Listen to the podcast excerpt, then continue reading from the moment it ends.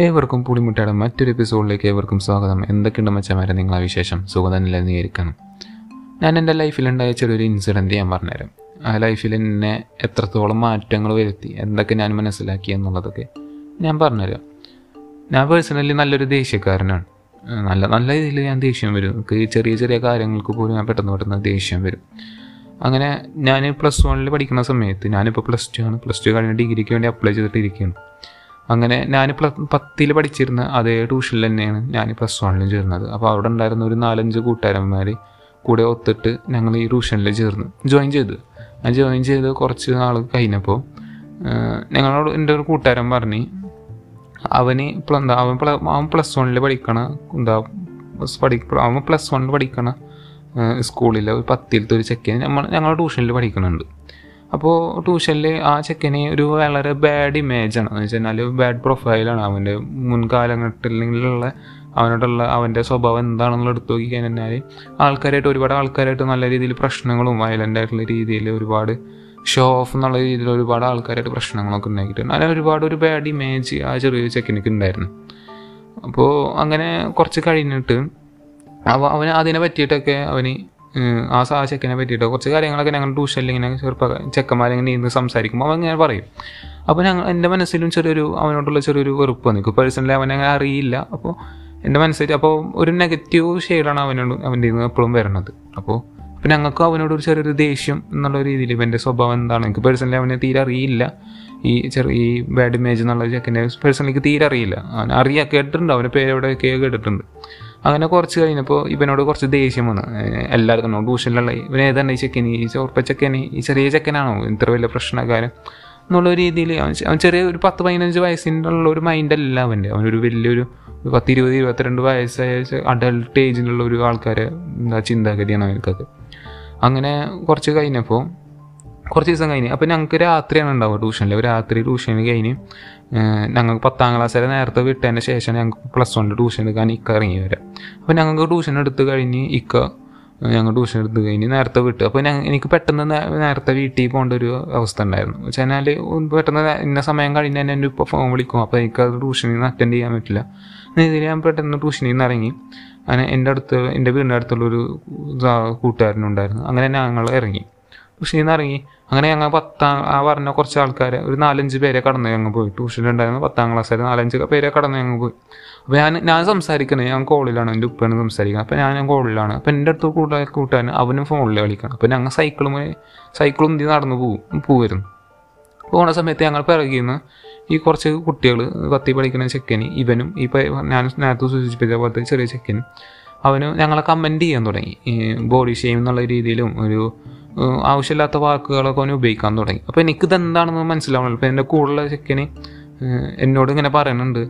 അവർ ഇങ്ങനെ പറയുന്നുണ്ടോ. പറയണം പക്ഷെ എനിക്ക് ഞാൻ ഈ കോളിൽ അറ്റൻഡ് ചെയ്തുകൊണ്ട് എനിക്ക് തിരിച്ചൊന്നും പറയാൻ പറ്റില്ല. അങ്ങനെ കോളിൽ ഒരു ഗ്യാപ്പ് വന്ന് ഗ്യാപ്പ് വന്നപ്പോൾ ഞാൻ എന്തായാലും ചോദിക്കാം. അവൻ പറഞ്ഞ വാക്കുകൾ ഞാൻ കറക്റ്റ് കേട്ടു. അപ്പോൾ എന്തായാലും ചോദിക്കാം എന്നുള്ള രീതിയിൽ ഞാൻ ഫോണായിട്ട് ഫോൺ വിളിച്ച് മുന്നോട്ട് പോവുകയാണ് അപ്പോൾ ഫോൺ കട്ടായി ഫോൺ കട്ടായപ്പോൾ ഞാൻ എന്തായാലും ചോദിക്കാം എന്നുള്ള രീതിയിൽ ഞാൻ തിരിഞ്ഞു നോക്കുമ്പോൾ അവരെ കാണില്ല.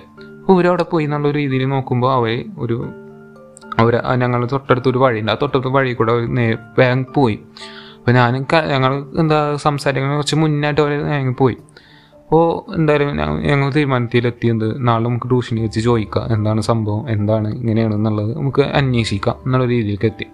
അങ്ങനെ അന്വേഷിക്കുക എന്നുള്ള രീതിയിൽ ഞാൻ അന്ന് അന്ന് തന്നെ രാത്രി വീട്ടിൽ പോയി ഗ്രൂപ്പിൽ മെസ്സേജ് ഞങ്ങൾ കുറച്ച് പ്ലസ് വൺ ഗ്രൂപ്പ് കുട്ടികളായിട്ടുള്ള ചെറിയ ഗ്രൂപ്പ് ഉണ്ടായിരുന്നു. ആ ഗ്രൂപ്പിൽ ആ സംഭവം പറഞ്ഞ് ഇങ്ങനെ ഒരു പ്രശ്നം ഉണ്ടാ അപ്പോൾ പറഞ്ഞപ്പോൾ ഞാൻ പറ അപ്പോൾ അവരെ ഞാൻ പറഞ്ഞു നമുക്ക് അവനറിയണ്ട ഈ സംഭവം. നമുക്ക് നാളെ ട്യൂഷനിലേക്ക് എത്തിയതിന് ശേഷം രാത്രി ട്യൂഷൻ വരുന്നപ്പോഴാണ് അപ്പോൾ നമുക്ക് ചോദിക്കാമെന്നുള്ളൊരു തീരുമാനത്തിലേക്ക് എത്തി.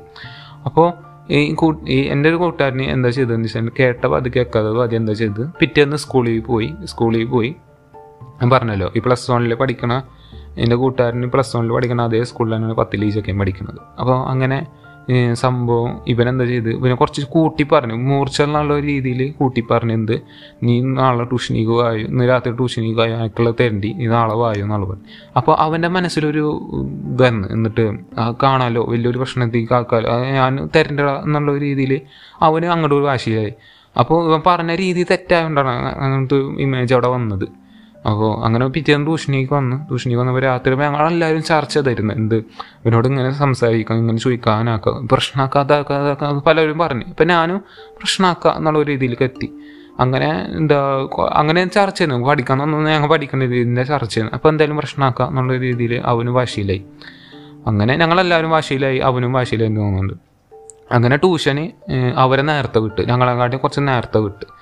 അപ്പോൾ ഞങ്ങളെ പ്രതീക്ഷയൊക്കെ പോയി എന്ത്? അപ്പോൾ ഇക്ക പറഞ്ഞ് അവരെ നേരത്തെ വിട്ട് ഇന്ന് എനിക്ക് ചെറിയൊരു പരിപാടി നേരത്തെ വിടുന്ന അവരെ നേരത്തെ വിട്ടുന്ന അങ്ങനെ എന്താ ഞങ്ങളെല്ലാവരും തീരുമാനത്തേക്ക് എത്തി എന്നിട്ട് ഇനിയിപ്പോൾ എന്തായാലും ചോദിക്കണ്ട സംഭവം വിട്ടേക്ക്. ഏ, കാര്യമുള്ള ഒന്നല്ലല്ലോ എന്നുള്ള രീതിയിൽ ആ സംഭവം അങ്ങനെ ഒഴിവാക്കി. അങ്ങനെ ട്യൂഷൻ വിട്ട് ഒരു അരമണിക്കൂർ പത്താം ക്ലാസ് വരെ വിട്ട് അരമണിക്കൂർ ആ കിട്ടുന്ന അരമണിക്കൂർ ഞങ്ങളോടത്ത് വന്ന് ഞങ്ങളോടത്ത് വന്നതിന് ശേഷമാണ് ട്യൂഷൻ വിടുക. അങ്ങനെ ട്യൂഷൻ വിട്ട് ഞങ്ങൾ കുറച്ചുകൂടെ നീങ്ങിയപ്പോൾ ഈ കുറച്ച് പേര് അവിടെ കൂടി നിൽക്കുക. ഈ പത്താം ക്ലാസ് കുറച്ച് പേര് കൂടി നിൽക്കുക.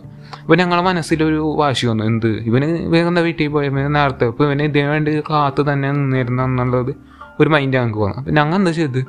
എന്തായാലും ചോദിക്കാം എന്നുള്ള രീതിയിലേക്ക് എത്തി. അവൻ പോയിരുന്നെങ്കിൽ ഞങ്ങൾ ചോദിക്കില്ല അവൻ അവിടെ കാത്ത് നിന്ന്. അപ്പം ഞങ്ങൾ എന്താ ചെയ്ത്? എന്തായാലും ചോദിക്കുക എന്നുള്ള രീതിയിൽ ഞങ്ങൾ കയറി ചെന്നു.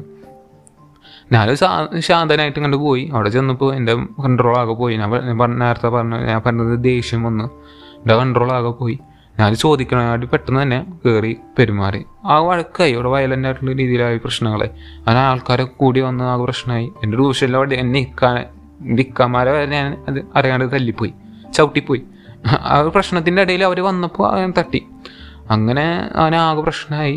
എന്താ പിറ്റേന്ന് രാവിലെ കുറച്ച് പിറ്റേന്നായപ്പോൾ ഫോണിൽ കുറച്ച് കോളുകൾ വരാൻ തുടങ്ങി. അപ്പോൾ ഞാൻ ഫോൺ ഫോൺ അറ്റൻഡ് ചെയ്തു. ഫോൺ അറ്റൻഡ് ചെയ്തപ്പോൾ പറഞ്ഞ് നീ കുറച്ച് ദിവസത്തേക്ക് വീട്ടിൽ നിന്ന് ഇറങ്ങണ്ട സ്കൂളിൽ പോവുക വീട്ടിൽ വരെ ട്യൂഷനിക്ക് പോകാൻ നിൽക്കണ്ട ഒരു കാര്യത്തിനും ചെയ്യാൻ നിൽക്കണ്ട പ്രശ്നം കുറച്ച് എന്താ കുറച്ച് പ്രശ്നമാണ്.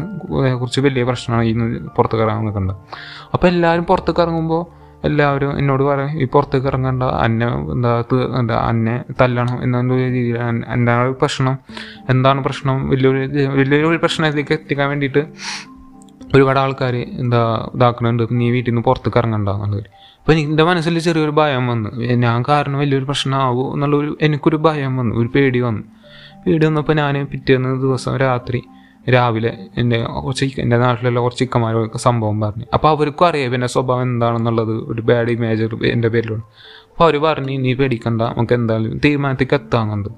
അങ്ങനെ പിറ്റേ ദിവസം രാവിലെ രാത്രി രാത്രി ഞാൻ എന്റെ ഇൻസ്റ്റാഗ്രാം എടുത്തു നോക്കിയപ്പോൾ അതിൽ ഒരുത്തന്റെ തന്നെ ഒരുപാട് മെസ്സേജുകൾ വരുന്നത് അപ്പോൾ എന്താണ് എടുത്ത് നോക്കിയപ്പോൾ ഇവനാണ് ഞാൻ തല്ലിയ ചെക്കനായിരുന്നു അപ്പോൾ അവന് എന്താ വെല്ലുവിളിക്കണ രീതിയിൽ എന്ന് വെച്ചാൽ എന്റെ വീട്ടിൽ ഇരിക്കണ ഉപ്പാനും ഉമ്മാനും വരെ അവന് അവൻ വിളിച്ചിട്ടുണ്ട്.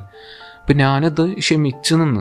എന്ന് വെച്ചാൽ എനിക്ക് എത്രത്തോളം ക്ഷമിക്കാൻ പറ്റാണ് അത്രത്തോളം ഞാൻ ക്ഷമിച്ചു നിന്ന്. അപ്പം എന്നോട് കൂട്ടുകാരന്മാർ പറഞ്ഞു എന്താ നാട്ടിൽ എന്റെ വീടിന്റെ അടുത്തുള്ള ഇക്കന്മാർ പറഞ്ഞു നീ ഒരു പ്രശ്നത്തിലേക്ക് നിൽക്കണ്ട അവൻ അയക്കണം അതേ വോയിസ് സ്ക്രീൻ റെക്കോർഡ് എടുത്തിട്ട് ഞങ്ങൾക്ക് അയച്ചു എന്ന് പറഞ്ഞു. അങ്ങനെ ഒരുപാട് ആയതിന് ശേഷമാണ് ഞാൻ അവൾക്ക് അയച്ചു കൊടുത്തത്. കുറച്ച് ആയതിന്റെ അവന്റെ ഒരുപാട് ആയതിന് ശേഷമാണ് ഞാൻ അയച്ചു കൊടുത്തത്. ഞാൻ തിരിച്ചൊന്നും പറഞ്ഞു. തിരിച്ച് വളരെ കുറച്ച് കാര്യങ്ങൾ മാത്രമേ ഞാൻ തിരിച്ച് അവനോട് പറഞ്ഞിട്ടുള്ളൂ. അങ്ങനെ പറഞ്ഞ് കുറച്ച് കഴിഞ്ഞപ്പോൾ ഞാൻ വോയിസ് ഗ്രൂപ്പിലിട്ട് ഒരേ ഗ്രൂപ്പിലിട്ട് ഇട്ടപ്പോൾ എന്നോട് ഒരുപാട് ആൾക്കാർ പറഞ്ഞു ഈ എന്താ റിയാക്ട് ചെയ്യാൻ തന്നെ വേണ്ട. എന്നുള്ള രീതിയിലേക്ക് എത്തി. ഞാൻ അഥവാ അപ്പം റിയാക്ട് ചെയ്തിരുന്നെങ്കിൽ അവന്റെ ഓരോ വാക്കുകളും എന്നെ അങ്ങോട്ട് ആകർഷിച്ചു വെച്ചിരുന്നതാണ് അവന്റെ നാട്ടിൽ അവന്റെ ആൾക്കാരെ അവൻ സെറ്റിലേക്ക് വെച്ചേക്കണേ. ഇന്നെ അവൻ ഇന്ന സമയത്ത് വരും അപ്പം തല്ലും. അപ്പം അങ്ങനത്തെ വാക്കുകൾ അങ്ങനത്തെ അത്രയ്ക്ക് ഫസ്ട്രേറ്റ് ആവുന്ന രീതിയിലുള്ള വാക്കുകളാണ് അവൻ ഉപയോഗിച്ചിരുന്നത് പക്ഷെ ഞാൻ എന്റെ മനസ്സ് ഞാൻ മാറ്റിയില്ല. അത്രത്തോളം പിടിച്ചെന്ന് എന്നോട് ഒരുപാട് ആൾക്കാർ ചോദിച്ചു "ഈ എങ്ങനെ പിടിച്ചെന്ന് നിങ്ങൾക്ക് അപ്പോൾ അതിന് ശേഷമാണ് ഞാൻ മനസ്സിലാക്കിയത് എന്റെ കൂടെ ഉണ്ടായെന്ന് വെച്ചാൽ എന്താ ഈ കുറച്ച് ട്യൂഷനിൽ തന്നെ ഒരുപാട് ആൾക്കാരൊന്നും ഉണ്ടായിരുന്നില്ല കൂടെ? ഒന്നോ രണ്ടോ പേര് മാത്രമേ കൂടെ ഉണ്ടായിരുന്നുള്ളൂ. അതിന് കൂടെ നിൽക്കാന്ന് പറഞ്ഞവരൊക്കെ പെട്ടെന്ന് മാറിപ്പോയി. അത് എന്തെങ്കിലും സാഹചര്യം കൊണ്ടായിരിക്കും. പക്ഷേ എനിക്ക് അങ്ങനെയല്ല തോന്നിയത്. അങ്ങനെ ഒരുപാട് പ്രശ്നങ്ങളായി. അങ്ങനെ എന്നോട് ഒരുപാട് ആൾക്കാർ ചോദിച്ചു ഇങ്ങനെ പിടിച്ചു എന്ന് അപ്പോഴാണ് അതിന് ശേഷം ഞാൻ ഓരോ കാര്യങ്ങളും മനസ്സിലാക്കിയത്. എന്ത്? നമ്മുടെ ലൈഫിൽ നമ്മൾ എടുക്കുന്ന ഓരോ തീരുമാനങ്ങൾ എടുക്കുന്ന ചെറിയ ചെറിയ തീരുമാനങ്ങൾ നമ്മൾ ഒരുപാട് ആലോചിച്ചിട്ട് വേണം തീരുമാനങ്ങൾ എടുക്കാൻ. അത് തീരുമാനം എടുത്തില്ലെങ്കിൽ അത് ഒരുപാട് പ്രശ്നത്തിലേക്ക് എത്തും. പിന്നെ അത് ഒരു കാരണം എന്ന് പറയുന്നത് ദേഷ്യം. ആ ദേഷ്യം നമ്മളെ നമ്മളെ തന്നെ കൺട്രോൾ ചെയ്യാൻ പറ്റാണ്ടാവുമ്പോഴാണ് നമുക്ക് ദേഷ്യം കൂടുതൽ പുറത്ത് നമ്മൾ കാണിക്കുക അപ്പം നമ്മൾ നമ്മളെ നമ്മളെ എനർജി നമ്മളെ പരമാവധി എന്താ പിടിച്ചടക്കുക. ഒരു ദേഷ്യമൊക്കെ വരികയാണെന്നുണ്ടെങ്കിൽ അത് ഒരുപാട് വേറെ ആൾക്കാരെ എത്തുക. അല്ലെങ്കിൽ നമ്മൾ വീട്ടിൽ നമ്മൾ ഒരു പേഴ്സൺ ടു പേഴ്സൺ ഉള്ള രീതിയിൽ അതേപോലെ ദേഷ്യത്തെ എക്സ്പ്രസ് ചെയ്യാതിരിക്കുക. ഇതിന് ഒരുപാട് നാശനഷ്ടങ്ങൾ ഒരുപാട് പ്രശ്നങ്ങൾ ഒരുപാട് വയലന്റ് ആയിട്ടുള്ള രീതിയിൽ ഒരാളെ തല്ലി തന്നെ തല്ലി വരെ പോകും. അതാണ് ഞാൻ നേരത്തെ സൂചിപ്പിച്ച പോലെ അവനെ തല്ലിയത്. ദേഷ്യന്റെ ദേഷ്യം കൺട്രോൾ ചെയ്യാൻ പറ്റാണ്ടായപ്പോഴാണ്. ആ ഒരു സംഭവത്തിന് ശേഷം ഞാൻ എന്നെ തന്നെ കൺട്രോൾ ചെയ്യാൻ ഒരുപാട് ശ്രമിച്ചു. ഞാൻ ഓരോ ദേഷ്യപ്പെടുന്നുണ്ടെങ്കിൽ പോലും ഞാൻ ദേഷ്യപ്പെടാത്ത ആളെന്നല്ലേ പറയണം പക്ഷെ ദേഷ്യപ്പെട്ടിട്ടുണ്ടെങ്കിൽ പോലും ഞാൻ ഒരുപാട് ആലോചിച്ച് ഒരുപാട് ആ സാഹചര്യത്തിനനുസരിച്ച് മാത്രമേ ഞാൻ ദേഷ്യപ്പെടാറുള്ളൂ. എന്നാലും നമ്മളെ നമ്മളെ തന്നെ കൺട്രോൾ ചെയ്യാൻ ശ്രമിക്കുക. നമ്മളെ വീക്ക്നെസ് എന്താണ്? നമ്മളെ പോരായ്മകൾ എന്താണെന്നുള്ളത് നമ്മളെ നമ്മൾ നല്ല രീതിയിൽ തിരിച്ചറിയാം നമ്മൾ ഓരോ ഓരോ തീരുമാനവും നമ്മൾ ആലോചിച്ച് തീരുമാനം എടുക്കുക. ഒരു സ്ഥലത്ത് നമ്മൾ എന്ത് ഒരു വാക്ക് പറയണമെന്നുണ്ടെങ്കിൽ പോലും അത് ഒരുപാട് രീതിയിൽ ചിന്തിച്ച് വാക്കുകൾ പറയാം. പിന്നെ കൂട്ടുകാരന്മാർ കാരണം വെച്ച് കഴിഞ്ഞാൽ നമ്മൾ കൂടെ പേര് ഒരുപാട് ആൾക്കാർ സ്വയം നിൽക്കുക ഞാൻ നിൽക്കും ഞാൻ നിൽക്കുന്നു പറയുന്ന ആൾക്കാരെ ഒരുപാട് നമ്മുടെ ലൈഫിൽ എപ്പോഴും കൂടെ നിൽക്കില്ല അത് അവർ അവർക്ക് അത് പറയാനേ പറ്റുള്ളൂ. പക്ഷേ സാഹചര്യം അടുത്ത് വന്നപ്പോഴാണ് ഞാൻ പറഞ്ഞല്ലോ ഈ സാഹചര്യം അടുത്ത് വന്നപ്പോഴാണ് ഞാൻ ഒരുപാട് കാര്യങ്ങൾ മനസ്സിലാക്കിയത്. ഞാൻ ഒന്ന് രണ്ട് കൂട്ടുകാരന്മാരൊക്കെ എന്റെ ഒപ്പം നല്ല രീതിയിൽ കൂടെ ഉണ്ടായിരുന്നു പക്ഷെ ബാക്കിയുള്ളവർ അവരുടെ സാഹചര്യം കൊണ്ടായിരിക്കാം. അവരെ കാര്യങ്ങളായിരിക്കും അവർക്ക് ഏറ്റവും വലുതെന്നുള്ള രീതിയിൽ അവർ മാറി നിന്ന്.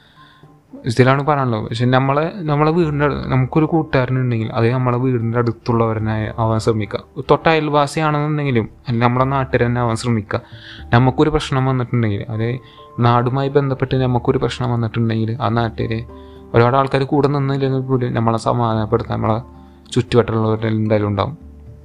ഒരു നാലഞ്ച് കിലോമീറ്റർ അപ്പുറമുള്ള കൂട്ടുകാരന്മാർ ആണെന്നുണ്ടെങ്കിൽ അവർ അങ്ങനെയല്ല. അവർ ദൂരെ ദൂരം നോക്കും. നമ്മുടെ അടുത്തേക്ക് വരും ചെല്ലാനുള്ള ഒരു ബുദ്ധിമുട്ട് പ്രയാസങ്ങൾ അവർ നോക്കും.